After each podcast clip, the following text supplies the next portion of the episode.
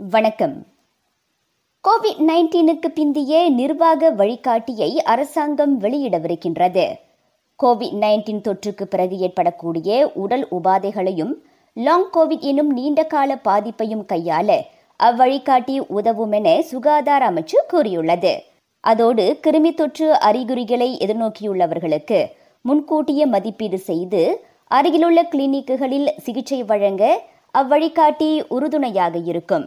நாட்டில் லாங் கோவிட்டால் பாதிக்கப்பட்ட ஈராயிரத்து எண்ணூறு பேருக்கு தற்போது மறுவாழ்வு சிகிச்சை அளிக்கப்பட்டு வருகின்றது.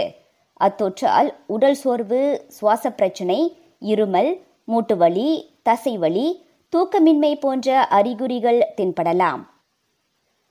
நாட்டில் இதுவரை ஐந்து முதல் பதினோரு வயது வரையிலான சிறார்களில் இருபத்தி ஏழு விழுக்காட்டினர் கோவிட் நைன்டீனுக்கான இரு தடுப்பூசிகளை போட்டு முடித்திருக்கின்றனர். நாற்பத்தி நான்கு விழுக்காட்டினர் ஒரு தடுப்பூசியை பெற்றுள்ளனர். இளைஞர்களில் தொன்னூற்று மூன்று விழுக்காட்டுக்கும் அதிகமானோர் முழுமையாக தடுப்பூசி போட்டுள்ளனர். நாட்டில் நேற்று புதிதாக ஈராயிரத்து அறுநூற்று ஐந்து கோவிட் நைன்டீன் சம்பவங்கள் உறுதிப்படுத்தப்பட்டன. நேற்று முன்தினத்தை விட அது முன்னூற்று ஐம்பத்து ஒன்பது சம்பவங்கள் அதிகமாகும். மேலும் அறுவர் கொரோனாவுக்கு பலியாயினர். சிலாங்கூர் காஜாங்கில் பராமரிப்பாளரின் வீட்டில் பதினோரு மாத குழந்தையின் சடலம் கண்டெடுக்கப்பட்டதை அடுத்து விசாரணை மேற்கொள்ளப்படுகின்றது.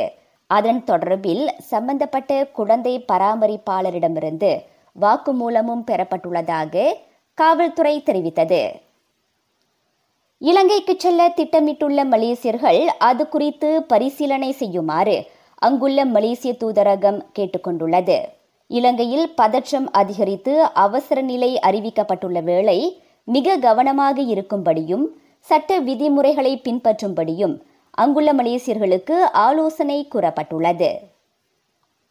ஆசியான் அமெரிக்க உச்சநிலை மாநாட்டில் கலந்து கொள்ள பிரதமர் Datuk Seri Ismail Sabri Yaakob Washington சென்று சேர்ந்திருக்கின்றார்.